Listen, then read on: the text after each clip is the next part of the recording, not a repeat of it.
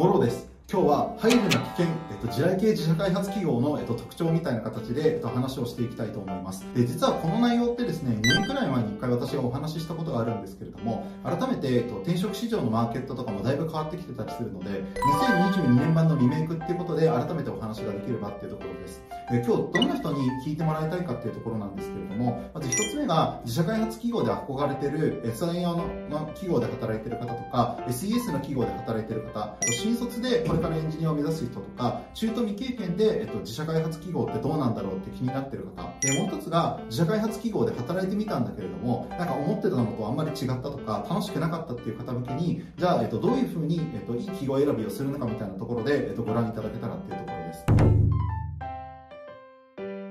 でまず最初にですね、えっと、自社開発企業に転職した後に、えっと、よくある、えっと、失敗のパターンみたいな感じで、いくつかお話をしていきたいと思います。一つ目のパターンが、本来、えっと、すごくスキルの高い方なんですけれども、その企業に入社してからパフォーマンスが全然出ないとか、あとは、えっと、なんか仕事していて全く楽しくない。要は、その本人が、えっと、やりたいことと、あとは、えっと、企業側が求めてる役割とか、業務内容が全くマッチしてないようなケースですね。あともう一つよくあるパターンとしては、未経験の方とか、あとは、えっと、開発経験2年目、3年目の方とかで多いんですけれども、全くサポートの体制がないとか、えっと、質問する雰囲気っていうのがあまりに、えっと、ないような記号とかで、やりづらさを感じて短期離職してしまうとか、こういったパターンなんかがよく多いです。と、開発環境いいんだけれども、年収が全く上がらないみたいなケースっていうのもまあまあ聞きまして、これは、自社開発企業に限らず、SIR とか自宅開発企業でもよくある話ではあるんですが、そういった部分を含めて、じゃあどういった企業を、避けたらいいのかみたいな話っていうのをこれから話していきたいと思います。ではですね、こういう地雷系の自社開発企業を避けましょうというポイントが全部で6つあるので、順番に解説をしていきます。避けた方がいいポイントみたいなところっていうのを説明をしていくんですけれども、3つとか4つ当てはまってる記号は結構危険信号かなってことで、仮に泣いていただいたとしても、かなり慎重にご検討されることをお勧めしたいなと思っています。1つ目が何かというと、そもそも、えっと、儲かっていて、えっと、ユーザーが一定数ついている、もしくは、えっと、資金調達しているっていうどちらにも当てはまらないタイプの記号ですね。でこれなんで私はやめた方がいいのかなって私が思ってるかと言いますとそもそも技術的に新しいチャレンジをする、まあ、よくあるのはあの新しい、えー、と新規プロダクトの開発のところで技術選定からやるとかリプレイするみたいな話ってよくあるんですけれども基本的には、えー、とお金がある企業もしくは資金調達していて、えー、とその開発についての本気度が高い企業でないとそもそもそういうことってできないことがほとんどです。やっぱりこの、えっと、自社開発企業を選ぶときにもそもそもお金があるのかどうかっていうのが、えっと、結構正義とは言わないまでもかなり重重要な要素かなと思っていまして割と多くの方なんとなく開発環境が良さそうみたいな理由とかで選んだりすると実はですね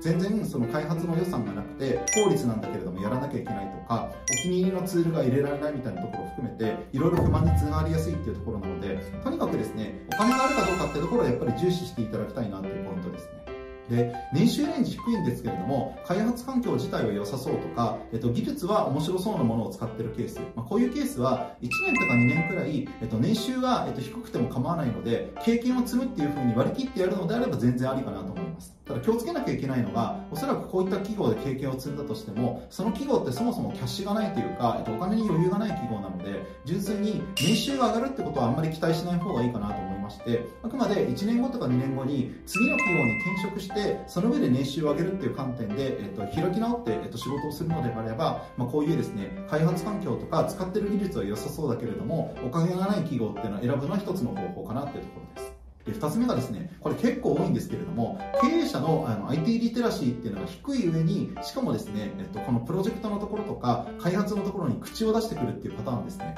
まあ、これはですね6個ある中でも結構トップクラスに気をつけていただきたいポイントなんですけれどもよくあるパターンとしてはあのそもそも、えっと、社長が営業出身とかで開発のことは全く分かりませんっていう人ですね。で別に分からないだけだったら全然問題はなくて、えっと、その上で自分は開発のこと全然分からないからお金だけ頑張って集めてくるね。で君たちは頑張っていいプロダクトを作ってくれみたいな感じの社長だったら全然いいんですけれどもそうではなくてなんでこの進捗はこうなんだみたいなところだったりとかあのテストコードなんていらないんだみたいな感じでですね、えっと、いろいろと知識がないにもかかわらずプロジェクトとか開発の方針について口を出してくる経営者とか、えっと、経営陣がいるタイプの企業っていうのは結構高い確率で危ないなっていうところです。一方で気をつけなきゃいけないのがエンジニア出身者の、えっと、経営者とか役員だったらいいかっていうとそういうわけでもなくてですね。例えば10年前の開発の知識っていうのをベースに俺が、えっと、開発をやってた時代はこうだったんだみたいな感じで話をする人だといやいやそもそも、えっと、もう時代が変わっていて、えっと、現状とマッチしてないですよみたいな話とかも出てくるので、まあ、そういった意味で言うとただエンジニア出身だったらいいっていうわけでもなくてある程度、えっと、最近のこの開発の事情とか技術的なトレンドあとは採用のトレンドみたいなところを含めて話ができる人なのかどうかってところがすごく大切かなっていうところです。3つ目が、えっと、これもですね、えっと、よくあるパターンなんですけれども開発環境っていうのが古くてシステムは動けば何でもいいっていう考え方の発想の記号ですね。これもどちらかというとそもそもお金がなくて、えっと、いろいろとあの効率のいい開発のやり方っていうところにチャレンジができないタイプの会社とか社長とか、えっと、役員がそもそも言ってみたらあの IT について全く詳しくないみたいなパターンが多いんですけれども、まあ、よくあるパターンはバージョン管理ツール一つ取ってみてもですね Git って美味しいのみたいな企業とかってありますし、まあ、SVN とかでまだ管理してるんだったらまだいいんですけれども盤上管理ツールそもそもないみたいな企業とかっていうのも今でも全然あります。あとは、えっと、この部分も特に経験者のエンジニアの方だったら気をつけていただきたいなというところで言うとテストコードをそもそも、えっと、書くつもりがないとか、えっと、書く必要性を理解してない企業っていうのはだいぶ危険かなっていうところです、まあ、もちろんこういう企業で経験を積んだからといって、えっと、経験が無駄になるってわけではないんですけれども最近年収レンジが高い自社開発企業の多くではじゃあテストの自動化ってどんな風にやったことがありますかとかテストコードって書いたことがありますかっていう質問をされることが非常に多いのでこういった部分を含めてそもそもあの入るに値する自社開発企業なのかどうかってところをしっかりあの検討していただきたいなってところですね。1個だけ補足をさせていただくと古い開発環境だったとしてもリプレイスをやるっていうところが明確にもう決まってる企業であればチャレンジしてみてもいいのかなっていうところです。まあ、なぜかというと世の中の、えっと、一番大きなニーズの一つとして古い技術っていうところもある程度分かりつつ新しい技術とか開発手法でリプレイスができる人みたいなところは非常に需要がありますのでそういった意味で言うと例えば PHP だったら今はほとんどララベルが主要なんですけれども全土フレームワークとか CakePHP とか、まあ、こういったものを仮に使っているあの会社だったとしても今後はこういうふうにやりますっていう明確な方針があってでリプレイスのプロジェクトに携われますっていうところがはっきりしてるのであれば私だったら全然挑戦してみてもいいのかなっていう感じです。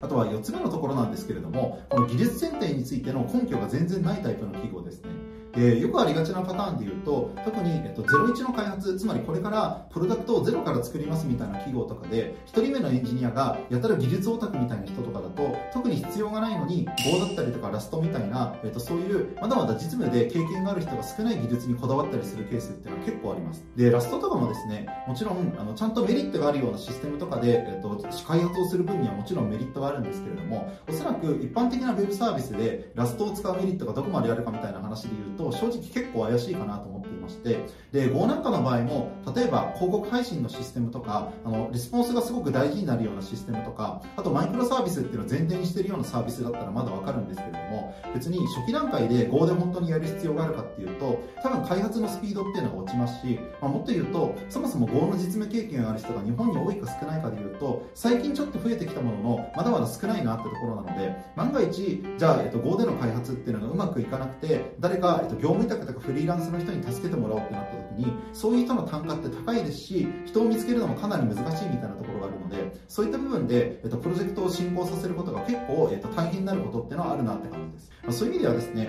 この技術選定の根拠っていうのがすごく重要なのでそもそも、えっと、レイルズなのかラストとか Go みたいなよりですねエンジニアをやりたる技術なのかっていうところに関係なくなんでそういう技術選定をしているのかっていうところは詳しく聞いていただきたいなと思っていてでこの技術選定の根拠について具体的な説明がない企業っていうのは結構気をつけた方がいいなっていう感じですまあ、実際はですね割と社内にいるメンバーが得意だったからとかそういった理由で技術選定っていうのをやったりすることも多いんですけれども、まあ、私個人の感覚で言うと何の技術を選定するかで採用の難易度みたいなところっていうのも全然変わってきたりしますしあのかなり影響する要素がやっぱり大きいなって感じなので正直得意なメンバーがこれだったから技術選定これですみたいなのはちょっと私が、えっと、個人的に CTO の方に対してコメントするとしたら若干ちょっと意思決定としては不十分かなって気がしてるのでその辺の部分を含めてご判断をいただきたいなって感じです5つ目が、これは別に全員にとって、えっと、デメリットってわけではないんですけれども、未経験の方とか、開発経験2、3年目の方の場合なんかだと、エンジニアの社員数が5人以下の企業に関しては、結構慎重に考えた方がいいなっていうところです。まあ、なぜかというと、フェーズ的におそらく01とか、えっと、一重、つまりプロダクトを一応作ったんですけれども、絶賛リファクタリングとか、テストの自動化とかをこれから進めますみたいな、えっと、かなり初期フェーズの企業の場合って、一言で言うと、エンジニアを、えっと、メンバーの方が、えっと、フォローしたりとか、あとはいろいろと教育サポートする余裕っていうのがないことがほとんどです。でそういった場合って下手するとコードレビュー受けたかったとしてもできるエンジニアの人たちは、えっと、自分の仕事に忙しくてなかなか構ってくれないみたいなケースとかもあるので正直開発経験がそんなに長くない。かつ自分のスキルにそこまで自信がないっていう方に関しては社員数がエンジニアで5人以下の企業に関してはやめた方がいいんじゃないかなっていう感じです。一方で、もしですね、エンジニアの作業活動とか、組織づくりみたいなところをちゃんと経験したいっていう方で、そこそこ、あの、スキルとか経験に自信がある方であれば、最近だとですね、経験3年くらいでも、1人目のエンジニアとしてやってて活躍してる方とかもいるので、そういった方の場合なんかだったら、エンジニアの社員数が極端に少ない企業とかでも、あえて選んでみるのは面白いかなっていう感じです。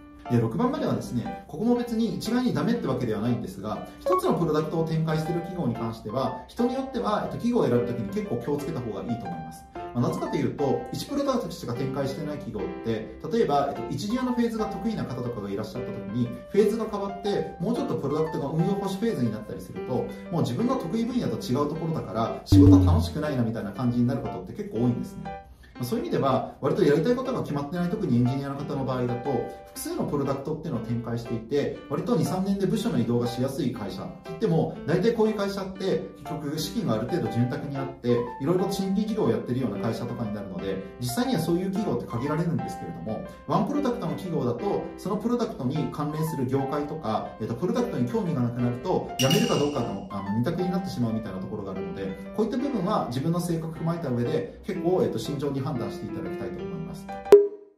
最後まですけれども、えっと、まとめっていうのが2点ありまして、1つが自社開発企業って一言でまとめるのではなくて、大事なのが、そもそも、えっと、企業とかプロダクトのフェーズっていうのが本当に重要で、01が強い人もいますし、一重のところが強い人っていうのもいます。一方で、SIR 出身の方の場合とかだと、もう少しさらに先のフェーズの運用保守フェーズにプロダクトが入った時に、いろいろと設計のところとか、プロジェクトマネジメントが強い方とかもいらっしゃるので、自分自身がどのフェーズのえっと企業とかプロダクトに強いのかっていうのを理解した上で、企業選びをしていただくことがすごく大切かなっていう感じです。もう一つが、その企業のビジネスモデルみたいなところとか、あの経営者とか、えっと、役員の方の出身業界とか、えっと、出身企業を見ていただくことってだいぶ大事だなと思っていて、一概にこれも絶対ってわけではないんですが、例えば不動産業界で営業がずっと強かった方だと、割とですね、えっと、とにかくトップダウンの社風になりやすかったりみたいなところがありますし、とは、えっと、メガベンチャー出身の方だと、比較的、えっと、早い意思決定をとにかく好んで、えっと、どちらかというと、あの、エリートの人を好むみたいなところとかっていうのが結構傾向としてはあったりしますので、まあ、そのあたりの部分を含めて、自分が本当に活躍できる企業なのかどうかっていうのはぜひ検討していただきたいと思います。今回はですねこの入ってはいけない地雷企業の特徴みたいな形で6つポイントを挙げさせていただいたんですけれども次の動画では、えっと、入るべき、えっと、良い自社開発企業の見分け方っていうことで、えっと、動画を、えっと、また出していきたいと思ってますのでぜひこちらの動画面白いなと思った方は次回のこの動画についてもご覧いただけたら嬉しいです。えっと、自社開発企業入ってみてあまり仕事楽しくないなとかあのそもそもどういう企業が向いてるかがわからないという方とかは YouTube の概要欄から LINE 経由でもろ当てにご連絡をいただけたらと思います。のでぜひそういった方がいたらいつでも365日、えっと、ご連絡をお待ちしてますあとは、えっと、今回の、えっと、動画をご覧いただいて面白いなと思った方は、ポチッとチャンネル登録ボタンと、あとは、えっと、この高評価ボタンぜひ押していただけると、もろ泣いて喜びますので、ぜひそういった部分もご協力をいただけたらと思います。ということでまた次回お会いしましょう。ありがとうございます。チャンネル登録をポチッとお願いします。また皆さんぜひお会いしましょう。